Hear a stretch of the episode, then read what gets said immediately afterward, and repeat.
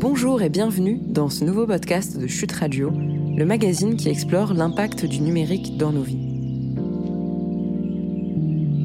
Dans le cadre de notre numéro 6, Amour avec ou sans contact, disponible en kiosque et sur notre e-shop, nous avons inauguré une nouvelle rubrique intitulée De l'impact, avec notre partenaire La Poste. Dans ce podcast, on parle innovation. Mais attention, pas n'importe quelle innovation. On parle de celle qui a du sens, celle qui a de l'impact. Retour d'expérience avec French IoT, l'accélérateur du groupe La Poste, et deux CEO des startups accompagnés en 2020, Alexia Cordet de 50 et Benjamin Naumovic de Search Mobility. Cet entretien est également disponible au format papier et web.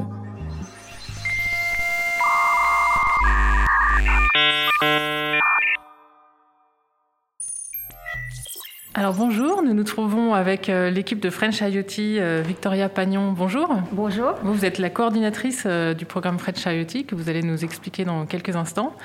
Clara Schmidt, bonjour. Bonjour.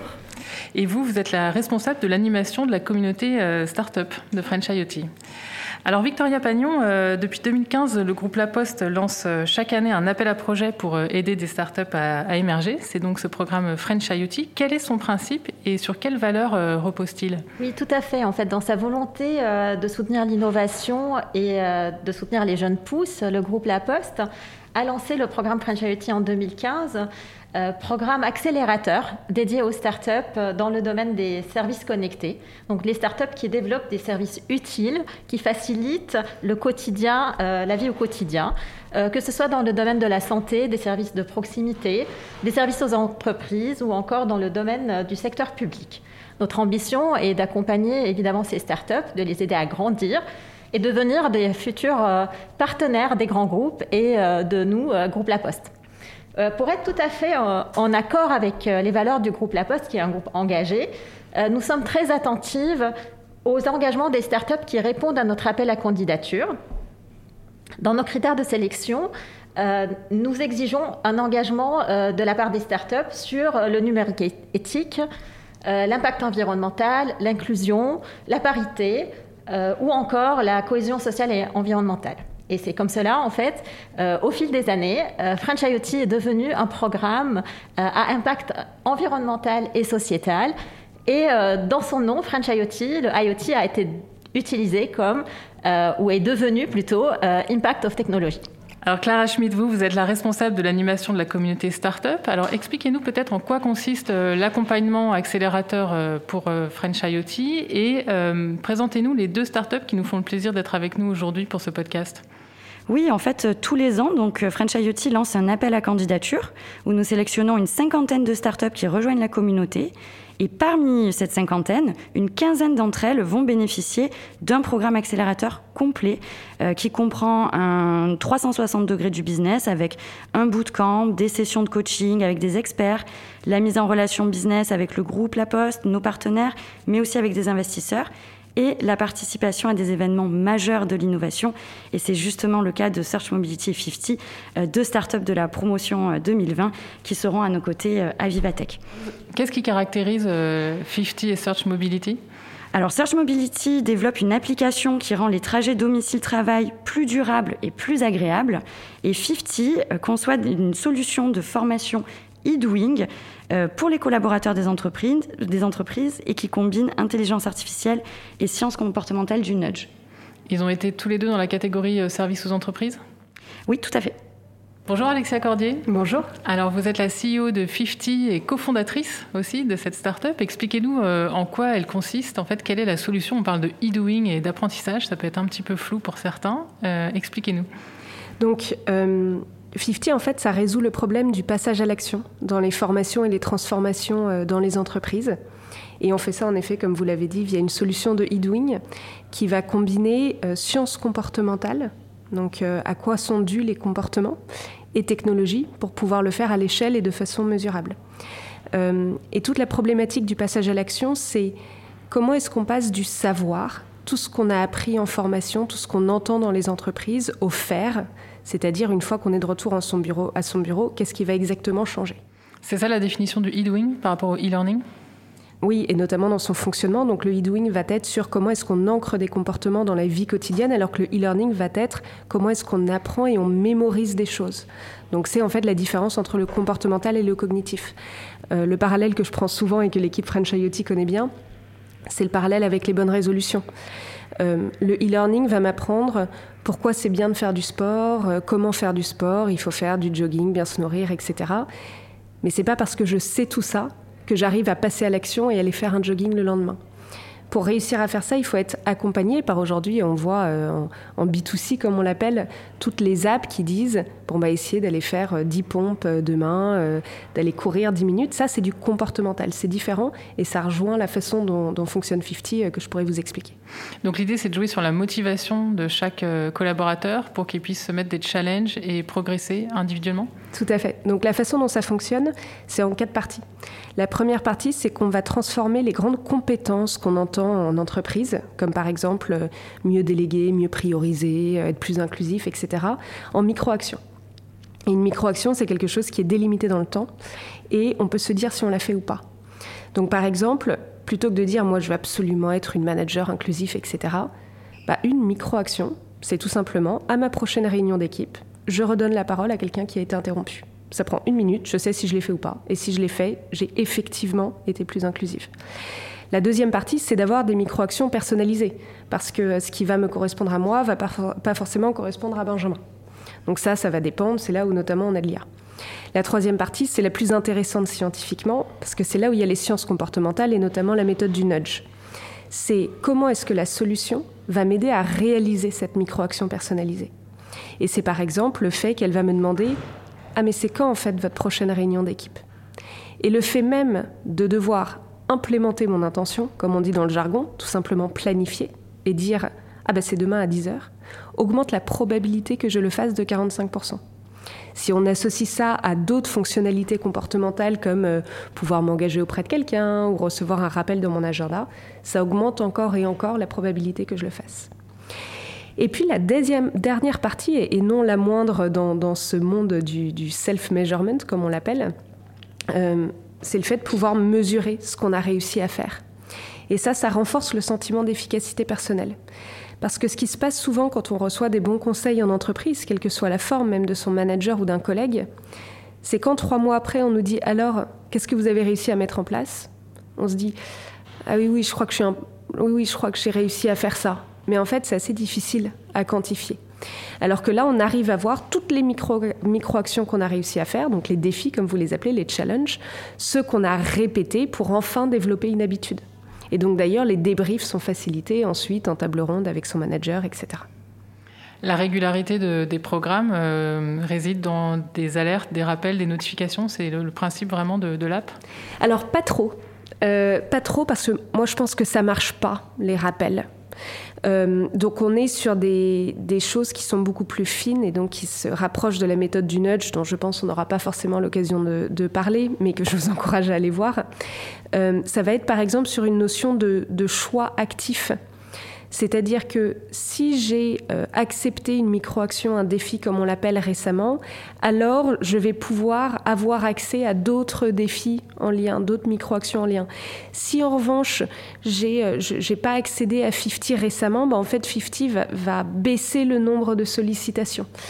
Euh, donc non, on ne considère pas qu'on ait une solution de rappel parce que tout simplement ça marche pas. Il faut être sur des trucs beaucoup plus autonomisants en fait. Le moteur de la motivation, c'est le fait d'avoir accès à encore plus de compétences? Le moteur profond de la motivation, c'est trois choses, je dirais. Le premier, c'est le fait que ça soit extrêmement concret. Les collaborateurs, ce qu'ils adorent, c'est en fait, c'est des micro-actions opérationnelles. C'est pas du yaka faucon, c'est pas euh, du, euh, de l'incantatoire, comme on peut dire. La deuxième chose, c'est le côté choix actif autonomisant dont on parlait. Et puis, euh, la troisième chose, c'est il n'y a pas de sentiment plus encourageant que le fait de réussir quelque chose. Et donc la notion même de défi de je me dis que je vais réussir à faire ça et en fait j'ai réussi à le faire, bah, il n'y a rien de meilleur. C'est aussi un outil 50 euh, qui est utilisé par les services RH pour avoir un petit peu une idée de ce qui se passe au sein des équipes, euh, savoir quelles compétences sont recherchées. Alors, euh, oui, ça peut être utilisé justement dans une logique de pilotage et de mesure collective. Deux choses cependant. La première, c'est que bien sûr, on ne peut jamais rien voir au niveau individuel. Qui utilise 50, qui passe à l'action? Pas du tout, c'est des agrégats.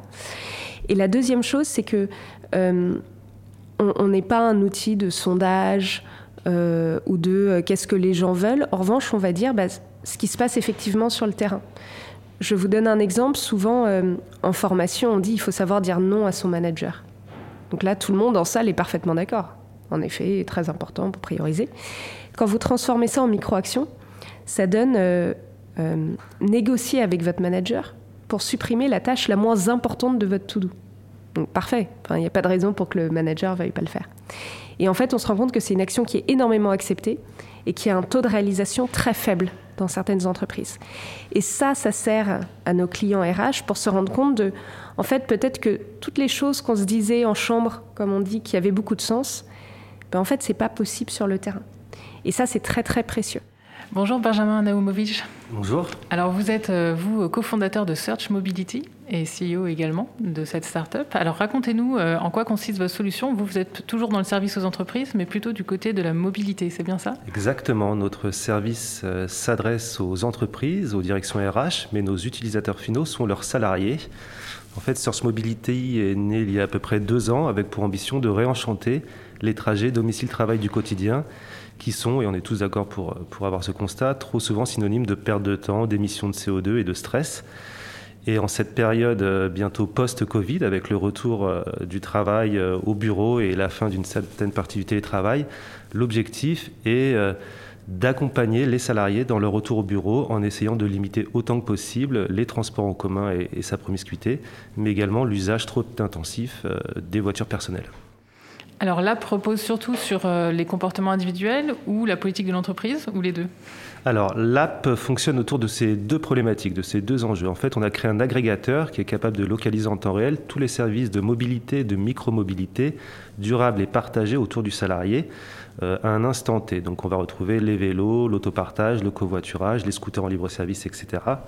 Avec euh, une, un double angle d'attaque, répondre aux besoins du salarié qui apprécie de se déplacer de la même manière dans sa vie personnelle que sa vie professionnelle. Donc là, on est sur un outil, une application qui joue le rôle de conduite du changement, de nudge euh, pour récompenser les bons efforts. Mais en même temps, cette application est customisée en fonction des politiques RH, mobilité, voyage et RSE dans l'entreprise. Si une entreprise ne souhaite pas voir apparaître Uber, Captain ou, Marcel dans son application, ou si elle ne souhaite pas voir apparaître certaines trottinettes, elle a la possibilité de limiter l'accès ou d'ouvrir l'accès à l'ensemble de nos partenaires. Euh, vous dites qu'il y a un système de récompense. Comment ça se passe? Alors, en fait, l'objectif, on, parle de nudge ou de gamification. L'objectif de cette application, c'est d'ouvrir le champ des possibles et de permettre aux salariés de prendre conscience qu'autour de lui, il y a d'autres moyens de transport disponibles. Et l'objectif est de lui faire prendre conscience que pour aller d'un point A à un point B, il y a notamment l'empreinte carbone. Donc, on va lui permettre de faire un calculateur CO2, d'avoir une, une possibilité en amont du trajet et en aval de mesurer l'empreinte carbone générée par son transport et donc de faire des concours en interne entre les équipes, les business units, les sites et de pouvoir, grâce à cela, les récompenser sous la forme de, bons de réduction pour utiliser des trottinettes électriques ou, des VTC électriques, etc. Mais aussi, la possibilité pour l'entreprise de récompenser les efforts quotidiens de leurs salariés en leur reversant des primes transport ou des primes sous la forme d'aide telles que le forfait mobilité durable. Est-ce que Search Mobility concerne également les déplacements professionnels? Oui, ça s'adresse à tout type de déplacement. Alors euh, aujourd'hui, on parle beaucoup de trajet domicile-travail euh, parce que c'est le, le, sujet du moment. Euh, on espère également que les déplacements professionnels vont, vont reprendre. Notre application est disponible et, dans, et couvre l'ensemble des moyens de mobilité disponibles dans, toute l'Europe. Donc il est tout à fait possible pour un salarié d'utiliser Search Mobility pour se déplacer en France comme à l'étranger et ensuite de conserver ses notes de frais à travers l'application et de les envoyer automatiquement dans un back-office, un espace entreprise pour la prise en charge de, de ces frais. Et vous vous adressez euh, majoritairement à des collaborateurs urbains ou dans les territoires également? Alors, prioritairement euh, aux collaborateurs urbains, puisque ce sont des zones euh, très bien desservies en matière de micromobilité. Donc on couvre les principales villes de France, mais dès lors qu'on est sur des villes un peu plus écartées ou des personnes qui sont plutôt dans ce qu'on appelle des zones blanches, là c'est plutôt le vélo ou le covoiturage qui prend le pas puisqu'on est le premier agrégateur de l'ensemble des plateformes de covoiturage entreprise, Klaxit, Blablacar, Daily et Caros. Mais on a également la possibilité de rediriger euh, les usagers vers les pistes cyclables disponibles pour qu'ils puissent euh, aller au travail à vélo, ce qui est le cas aussi euh, en, milieu non urbain. Alors, vous avez eu la chance d'être lauréat de la promo 2020 French IoT. Avec le recul, du coup, qu'est-ce que vous a apporté ce programme d'accélération? Alors ça, nous a mis un véritable coup de boost, euh, je crois que c'était en, août de l'année dernière, puisque ça nous a permis bah, d'une certaine manière de, valoriser et de récompenser un peu les premiers efforts qu'on avait mis en œuvre pour euh, lancer notre start-up. Ça nous a permis d'accéder à un réseau, alors à la fois un réseau de start-up, euh, que ce soit 50, Zay ou, ou, Tous Facteurs. Enfin voilà, il y, avait, il y avait beaucoup de startups qui nous ont, et beaucoup de, fondateurs et cofondateurs qui nous ont appris beaucoup parce qu'on échange sur des problématiques euh, que l'on partage tous euh, à un moment donné liées à la création d'entreprise. Donc il y avait cette, cette émulsion. Il y avait beaucoup de masterclass et d'ateliers de travail qui nous ont permis aussi de cadencer, de rythmer nos travaux avec des sujets qui étaient très en lien avec les problématiques du moment et les enjeux des startups. Euh, mais c'était aussi, et c'est encore l'occasion, notamment à travers Vivatech et d'autres événements, bah, d'être porté par la poste et de profiter de son aura. Et enfin, et là, 50 aura peut-être plus, euh, plus de retours que nous sur ce point-là, mais, mais il y a aussi toute la partie expérimentation, euh, proof of concept, donc d'époque que l'on peut lancer avec des filiales du groupe La Poste et qui permet de, bah, de, gagner des belles références et de prouver que le, produit fonctionne et qui répond à un besoin du marché.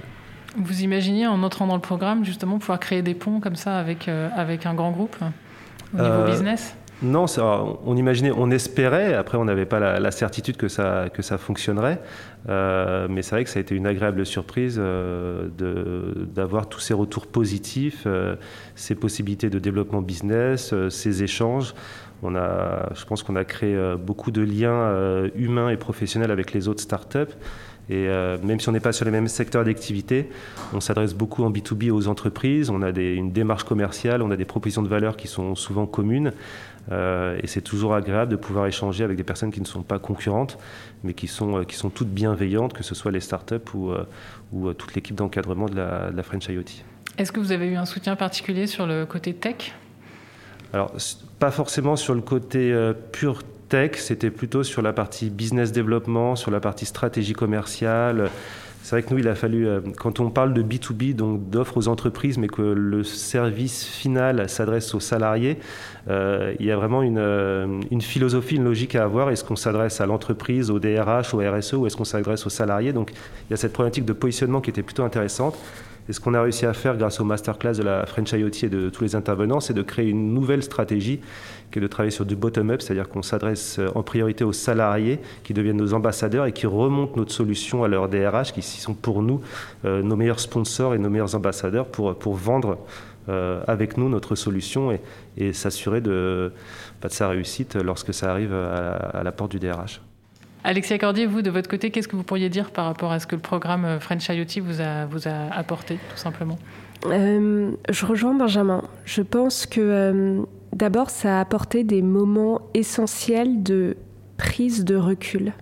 en fait, on avait des, des ateliers, bon, quand on était en présentiel sur une journée, quand on était en distanciel sur une demi-journée. Et c'est ces moments rares qu'on prend beaucoup trop rarement justement euh, entre associés, bah, de se poser en fait. De se poser, de reprendre des, méthodes, des frameworks connus certes, euh, mais qui, dont l'efficacité a été prouvée. Et donc ça, on l'a fait plusieurs fois dans l'année. La deuxième chose, je dirais que c'est l'accélération business, euh, notamment avec le groupe La Poste. Nous, on, avait la chance de l'avoir déjà comme client euh, quand on est rentré dans le programme. Et en fait, euh, on, a, euh, eu un effet boule de neige avec des super mises en relation. Et bah, ça, c'est quand même le, cœur. Enfin, c'est comme ça que les boîtes grandissent. Hein. c'est le business. Donc c'est le plus important quand on parle d'accélération versus incubation, d'ailleurs, qui est plutôt sur la naissance et la structuration d'une idée. mais même au-delà euh, du, groupe. Euh, et c'est ça qui m'a frappé, c'est euh, grâce à tous les événements auxquels on a pu participer sur le stand de la Poste, avec le soutien de la Poste, on a eu des belles mises en contact chez d'autres groupes. Et puis la dernière chose, et qui est là aussi rare à trouver, c'est une sorte de, en effet, de, de, très grande bienveillance dans le programme et entre startups. Et ben, c'est un peu un monde de chiens, mine de rien, l'entrepreneuriat. Et donc, quand on peut se, se retrouver comme ça, euh, avec euh, tous ces partages extrêmement honnêtes et ce soutien, bah, ça fait énormément de bien. Il y a eu un véritable esprit de promo entre les lauréats? Oui, tout à fait. Et on ne le voit pas partout. Euh, je ne sais pas à quoi ça a été dû. Est-ce que c'est justement le fait qu'on ait tous des solutions à impact Est-ce que c'est le fait qu'il y ait une parité dans le programme Et ça fait beaucoup de bien d'avoir autant de femmes que d'hommes. je pense qu'il y a aussi l'esprit insufflé par French IoT. voilà. Là, vous arrivez à la fin de, ce programme. Euh, qu'est-ce, qui, qui vous attend? Est-ce que vous auriez bien re-signé pour euh, huit mois supplémentaires? On a fait un, partage d'expérience euh, quand, le programme s'est terminé et c'est Enfin, French IoT nous a demandé euh, qu'est-ce que vous voulez de plus et on a tous demandé un an supplémentaire. mais il faut laisser la place euh, à la promo d'après. Ce qui est sûr, c'est qu'on espère se retrouver entre alumni pour justement retrouver ces moments de prise de recul, de bienveillance et ces mises en relation business. Et je suis vraiment impressionnée, comme vous dites, par l'esprit de promo qui s'est créé. Dernière question peut-être, est-ce qu'il y a quelque chose que vous avez changé dans votre solution 50 au contact de cette accélération French IoT dans la solution elle-même? Ça nous a impacté de plein de manières différentes. Donc je ne pourrais pas vous donner une fonctionnalité précise. Euh, je peux en revanche vous parler euh, de, de, la façon dont on présente notre solution. Euh, il y a un atelier qui nous a tous beaucoup marqué, qui est l'atelier de pitch. Et, et, on présentait tous de façon assez factuelle. Pour vous donner un exemple, on parlait de 50 comme solution digitale de formation par l'action, donc le e-doing. Euh, et, cet atelier a permis en fait de se reconcentrer sur ce qu'on appelle la, douleur, le pain, la frustration. Et donc typiquement, nous maintenant, on se présente comme le fait qu'on résout le problème du passage à l'action. Ça, c'est vraiment l'exemple le plus concret et qui me vient immédiatement à l'esprit. Victoria Pagnon, on entendait euh, Alexia Cordier dire qu'elle resignerait bien, euh, comme toutes les startups de French IoT, pour une, une deuxième année. quel est votre sentiment Finalement, c'est comme ça chaque année? Oui, en fait, euh, nous, on rassure toujours euh, nos startups à la fin de l'accompagnement que voilà, ça, se termine en termes de programme d'accélération, mais c'est pas pour autant que ça se termine euh, dans la relation et dans l'accompagnement French IoT, puisqu'on est French IoT un jour, French IoT toujours, c'est ce qu'on dit. Et on va continuer à, suivre donc le, développement de, des startups que nous avons accompagnées, à activer des mises en relation et euh, à les solliciter, pourquoi pas, aussi à des, à des mises en avant euh, médiatiques euh, ou sur des événements. Donc l'accompagnement est continu. La seule chose qui s'arrête, c'est vraiment le, les formations, les rendez-vous précis qui étaient vraiment très réguliers. alors là, effectivement, il y a place à la nouvelle promo.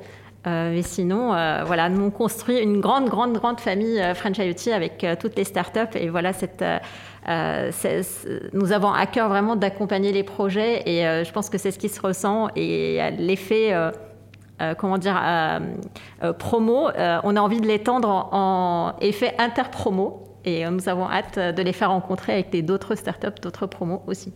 Est-ce que vous avez une idée du nombre de startups qui, depuis 2015, a gardé des liens justement avec le groupe La Poste euh, à travers les filiales ou autres? En fait, ça concerne toutes les, tous Alors, les lauréats euh, Beaucoup. Euh, je ne vais pas vous sortir un nombre précis, parce que c'est Clara justement qui est au contact quotidien avec les startups. On a accéléré à ce jour plus de 90 startups. Très très peu sont celles qui ont arrêté leur activité parce que justement avec l'évolution d'une vie d'une start-up, au bout de cinq ans, certaines voilà, s'arrêtent et certaines, au contraire, grandissent. Euh, il y a un effet promo, c'est sûr, euh, euh, pour chaque promo, parce que nous, on a des groupes de conversation et on voit encore, cinq ans plus tard, de la même promo qui continue, des, entrepreneurs entre eux à se solliciter pour se demander des conseils, se retrouver sur des événements, s'encourager quand il faut voter pour, pour une opération, un événement. et ça nous fait énormément plaisir. Euh, comme j'ai dit, euh, on a vraiment envie maintenant que voilà les faire rencontrer euh, entre promos et que tout cela fonctionne à plus grande échelle. Et évidemment, bah, beaucoup d'entre elles sont proches du groupe La Poste ou de nos partenaires. Donc il y a des collaborations qui, ont pris forme. Et, nous, on suit tout cela effectivement avec Clara, avec des catch-up réguliers, donc des rendez-vous téléphoniques pour faire le suivi et mettre en avant, mettre, comment dire, euh, les, euh, mettre à jour euh, toutes les informations qu'on a sur les projets en fait. Eh bien, merci à vous quatre euh, d'avoir répondu aux questions de chute aujourd'hui.